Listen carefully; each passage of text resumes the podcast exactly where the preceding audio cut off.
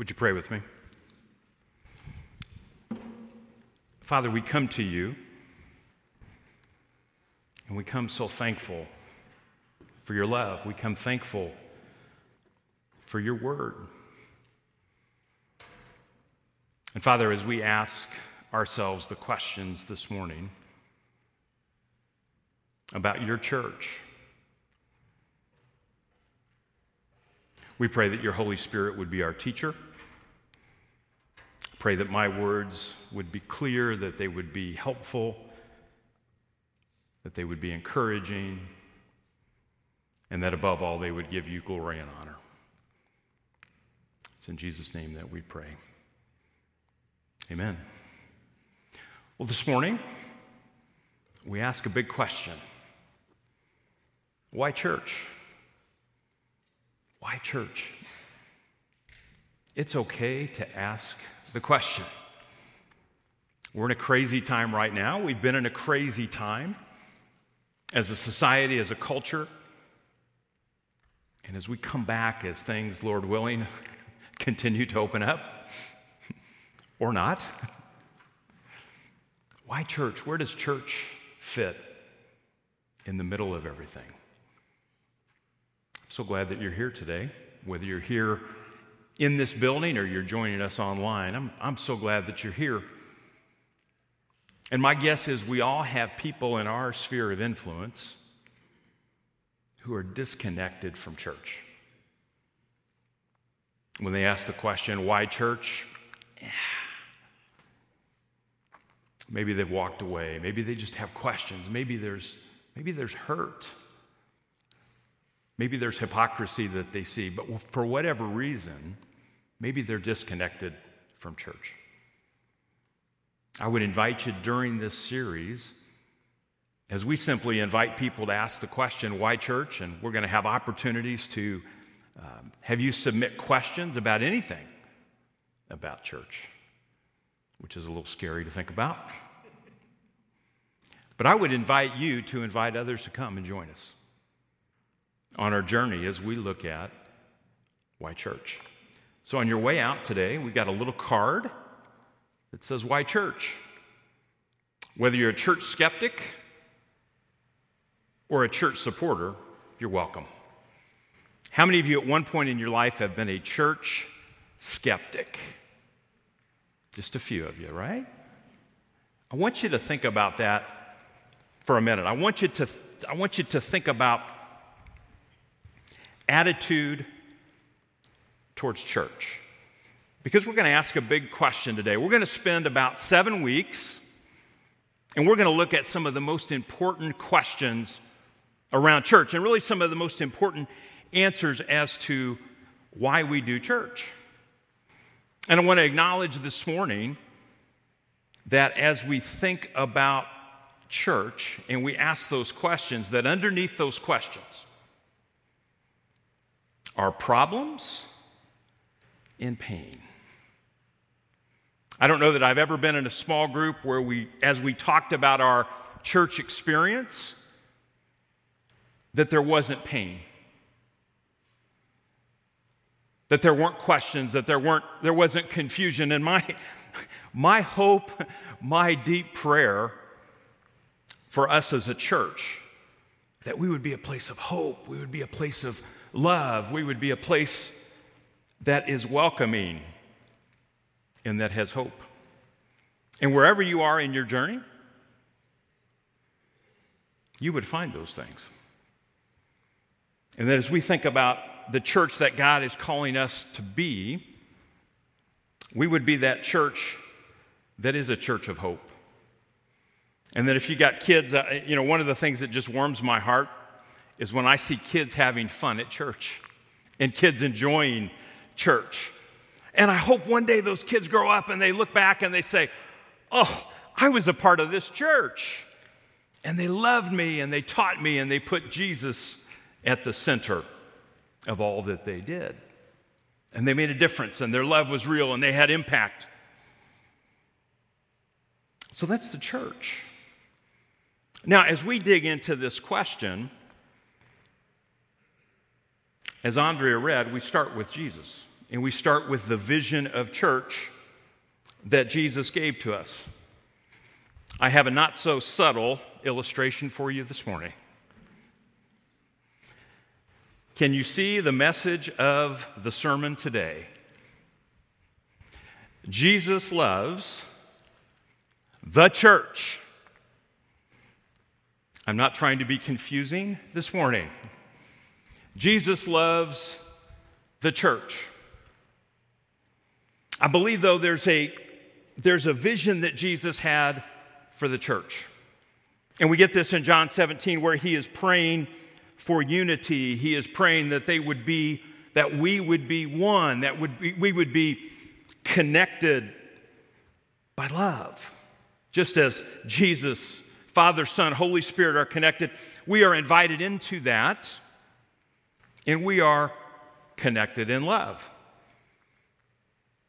And then Paul in Ephesians 5:25, as he's talking just about how to live and, and, and other things, he's talking in particular about marriage, but he says this about Christ. He says, Christ loved the church and gave himself for her. That Christ loved the church and gave himself for her. But as we look at history, as we look at our own times, there's been a disconnect between these two. There's been a disconnect. Even from the beginning, there's been battles over what Jesus' love means, what the church means. Historically, if you think we're in a tough time now, let me turn the clock back. I want to take you to 1536. That's way back. William Tyndale. If you know the name William Tyndale, it was in, in that year that William Tyndale was strangled and burned at the stake. Welcome to church. What was his crime? He was burned and executed for heresy. What was his crime?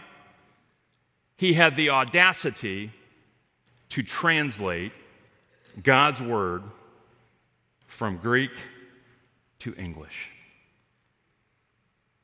I want you to think about that for a minute. I want you to think about what kind of world must it have been that one would be executed for translating God's word into English. I'm so thankful that God's word is so accessible to us today. But as we, we, we go back and we think of that particular time in history, it, it gives us some perspective on our own time. And as we think about God's love for the church, part of what Tyndale got himself in trouble for was he, when he translated the word for church, ecclesia, the gathering, he called it the congregation, which meant the people who were gathered together. That ticked off the powers that be a little bit because they wanted this more of this German word that was church that had to do with the building and the structure and the organization and the institution. So, in many ways, we've been, we've been battling for the last 500 years about what this means. So, in the midst of that battle and in our own time, we don't fight so much over these things, but I do believe this as we look at our own time. I believe we have a different issue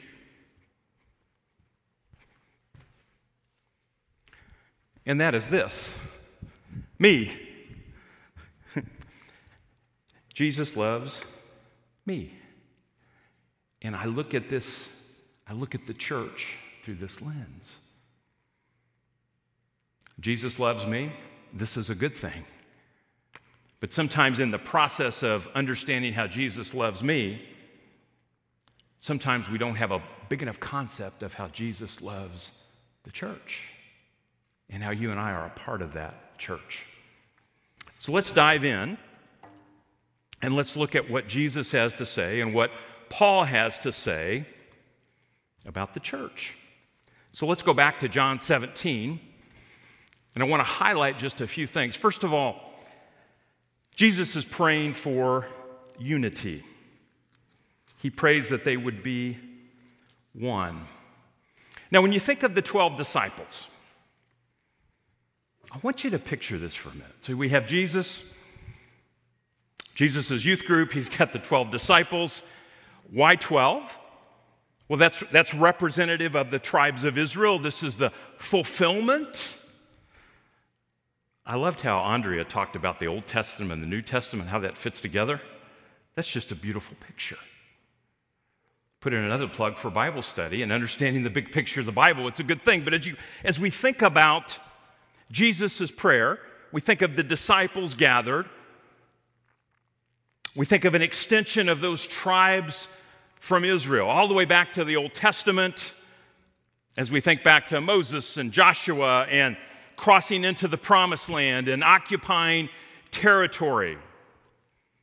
And then they would build a tabernacle, and then they would eventually have temples where there was a special concentration of God's presence. So here we have Jesus getting ready to leave this earth, and he is praying for us that we would be one, that we would be united in our love. And that those who would believe would demonstrate the truth of their love through their love for other people. There's probably no stronger testimony for our genuine love for Jesus than the way we love other people.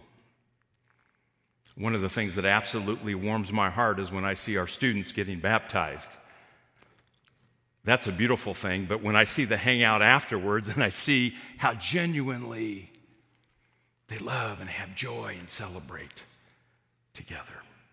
So there's this, this picture of love that goes all the way back to Jesus and the church. That this love would be the prime characteristic of his people when they gathered. Fast forward a little bit in Acts chapter 2, we'll see this picture of the church again where they're devoted to the apostles' teaching and they pray together and they fellowship together and they people see them and they grow and the Lord would add to their numbers daily. So we have this picture but the problem, I believe, is that we disconnect these two. That we disconnect these two. Jesus' love, we don't see it clearly enough sometimes. I know I don't see it clearly enough sometimes. And then how does that connect to the church? So I want to share with you a prayer that Paul has to the church at Ephesus that I believe will help us understand the solution to this. This is Ephesians 3, verse 14 through 21. For this reason, I kneel before the Father, from whom every family in heaven and on earth derives its name. I pray that out of his glorious riches he may strengthen you with power through his Spirit in your inner being, so that Christ may dwell in your hearts through faith. And I pray that you, being rooted and established in love, may have power, together with all the Lord's holy people, to grasp how wide and long and high and deep is the love of Christ. And to know this love that surpasses knowledge, that you may be filled to the measure of all the fullness of God. Now, to him who is able to do immeasurably more than all we ask or imagine, according to his power that is at work within us, to him be glory in the church and in Christ Jesus through all generations, forever and ever. Amen. I want to consider that prayer for a minute. What is Paul praying for? Paul could pray for circumstances to change. He could pray for persecution to stop. But what does he pray for? He prays that they would see the love of Jesus so clearly. So clearly. And not just individually, but together with all the Lord's people to grasp how wide and long and high and deep is the love of Christ. Now, let me ask you this morning when you think of God's love, when you experience God's love, what is that like for you? What is that like for you? When you're in the, the darkness of night, going through tough times, what is that like for you? Or even when you're celebrating amazing things, what is that like for you? What is the love of Christ like for you? Is that, is that something that just your imagination explodes when you think of that? Or is it just a little thing? Is it just a little thing? I believe as we think about the church and we think about what God has for us as a church, it is seeing this love so clearly. That's the foundation. Anybody get on Twitter? you get on social media? How many things do you see where there's conflict? Where there's condemnation? There's critique. I'm not saying the church isn't above critique and good questions and all that, but does the simple love of Jesus shine brightly? That's the question for us. How do we make the love of Jesus shine so brightly? That's what fills Paul's imagination. It's that love that Jesus had for his disciples that continues through the early church. Sometimes I wonder as I, I, I think back to all the epochs of history. I think of those days of William Tyndale and again being executed for translating God's word. How did, how did the church survive? How did the church survive? It was by having a picture of this love, an experience of this love that transcended all of the challenges. So, first, if we're going to ask the question, why church? We have to begin with this concept of Jesus' love, not just for you as an individual, not just for me as an individual, but for the church. The church. We live in a society where it's so individualistic. It's the water we swim in.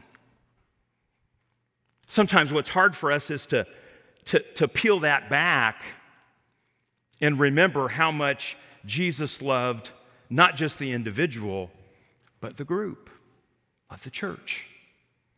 So we see this picture in this prayer. Let me add to that in Ephesians 1, verse 15. For this reason, ever since I heard about your faith in the Lord Jesus and your love for all God's people, I have not stopped giving thanks for you, remembering you in my prayers. I keep asking that the God of our Lord Jesus Christ, the glorious Father, may give you the spirit of wisdom and revelation so that you may know him better. I pray that the eyes of your heart may be enlightened in order that you may know the hope to which he has called you, the riches of his glorious inheritance in his holy people, and his incomparably great power for us who believe. This is his prayer that the eyes of your heart would be enlightened. It's what I want for you all. It's what I want for my kids. That the eyes of their hearts would be enlightened so that they could see, we could see this love so clearly. So clearly. So we have in these prayers a hint, actually more than a hint, a direction of what the church is about. Now, let me give you some pictures that will deepen our understanding of what this love looks like. Let's talk about the word love for a second. It can be a cliche sometimes. If we're really honest with, you know, what, what does it mean to, to love? Is it just a Hallmark card? Is it just a song? But as we think about this love, that Christ has for the church, let's unpack it a little bit and let's, let's go to God's Word and understand what it actually looks like. I want to take you again to Ephesians. Let's go to chapter 2, verse 19. Consequently, you are no longer foreigners and strangers, but fellow citizens with God's people, and also members of his household, built on the foundation of the apostles and prophets, with Christ Jesus himself as the chief cornerstone. In him, the whole building is joined together and rises to become a holy temple in the Lord. And in him, you too are being built together to become a dwelling in which God lives by his Spirit. Jesus gives us some pictures of this love. And it's a love that's an attachment love. First of all, he says, as, as the church, we are a family. We are part of God's family. We can pray to God our Father, our, our Abba Father. I was with my granddaughter, and she was starting to say a word. I could almost see it. Pops. But I think of that Abba Father, that Dada. It's an attachment love. You're no longer strangers, you're no longer foreigners. You are part of the family of God. You're part of the family. And there's an attachment, love, that's embedded in that. Jesus will even say uh, the, the relationship between him and the church, it's like a, it's like a marriage. Husbands, love your wives as Christ loved the church and gave himself for her. But there is an attachment love that is the strongest force in the world. I want you, attachment love. If you have a kid, if you have a grandkid and they're in a burning building, would you think twice before you went in and tried to save them? That's attachment love, my friends. That is a love that would sacrifice, that would do whatever is necessary because I love this person so much. That's a glimpse of what it means to be a part of the family of God. It's the church. So it's a family. Now, Paul also connects it, talks about it as a temple, as God's temple. What do you think of when you think of temple? Is it a. Sometimes church is just kind of weird. If we're honest with ourselves, I mean, sometimes we use these terms and what does that even mean? Well, I want to give you just a little Old Testament here, but you think of God's presence. Met, God would, would meet with them in the tent, the tabernacle, and then later the, this temple would be built. It would be in Jerusalem, and it would be, you would have the Holy of Holies, and this is where the high priest would meet with God. This is where we would have rituals for the forgiveness of sins. When Jesus died, that temple curtain was torn in two and we would have access. And then we would be filled with the Holy Spirit, that, that our bodies would be a temple of the Holy Spirit. Now, sometimes we hear that and we know that, and we may say, that's great, but that's just a me and Jesus thing. Yes, but it's also a we, the church thing.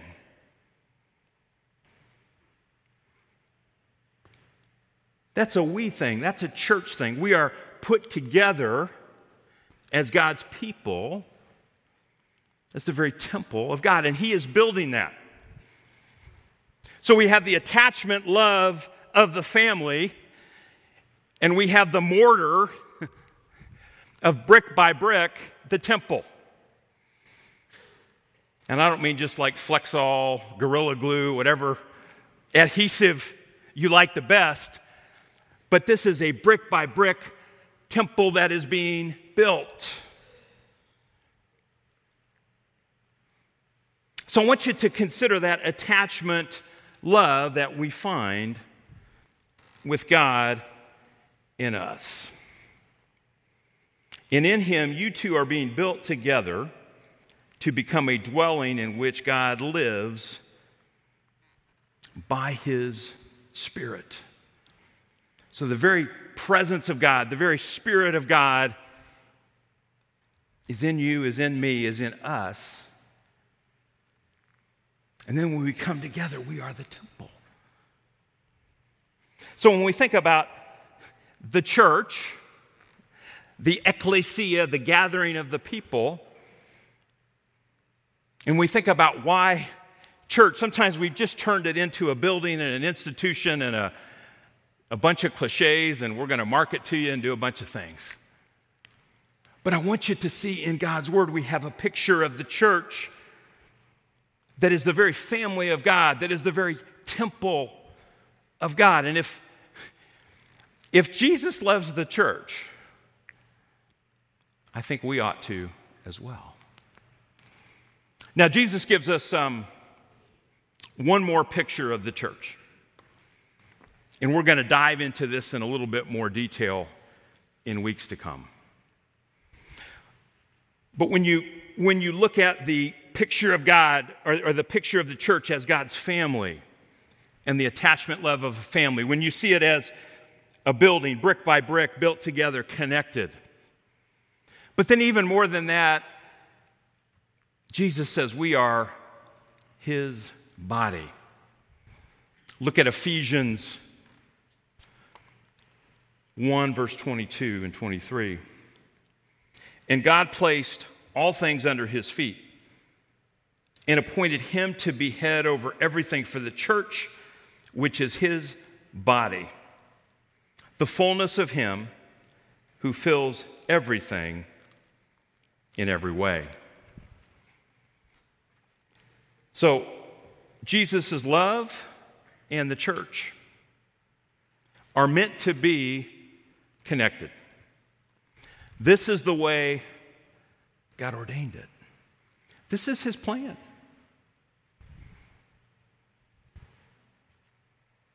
When we picture the church, we picture these metaphors of attachment love.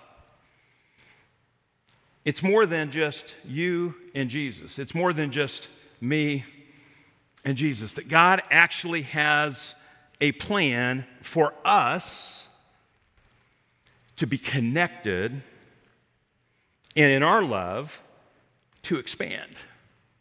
To expand. Jesus says in Matthew 28 go make disciples, go to all nations and make disciples, teaching them to obey all that I have commanded, and I will be with you until the end of the age. So that's the vision of the church to take that love and share that to the ends of the earth. Now, this morning, as we are together in this place, I want to invite you to go ahead and take out the communion elements, to take out the, the bread and the cup.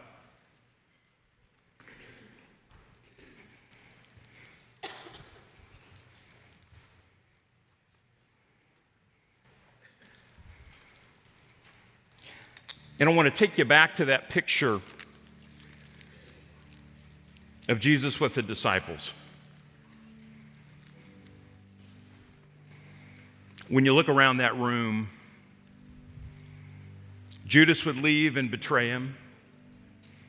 Peter, Peter, the one to whom Jesus would say, Upon this rock, I will build my church. But he gathers those disciples in the upper room. And Jesus had a vision of who that group would become. He knew what was to come, he knew what was ahead for him, he knew what that love for the church, that sacrifice for the church, would look like. So he gathered his disciples and he he broke the bread, and after giving thanks, he gave it to each one of his disciples, and he said, Take, eat. This is my body broken for you. Do this in remembrance of me. So maybe we receive the bread together.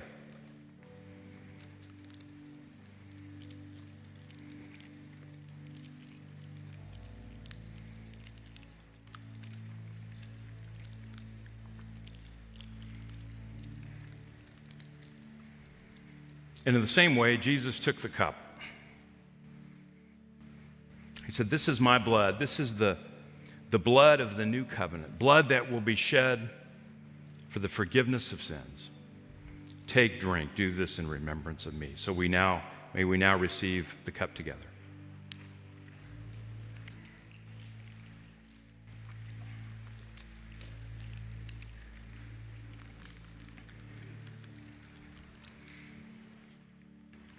Would you pray with me?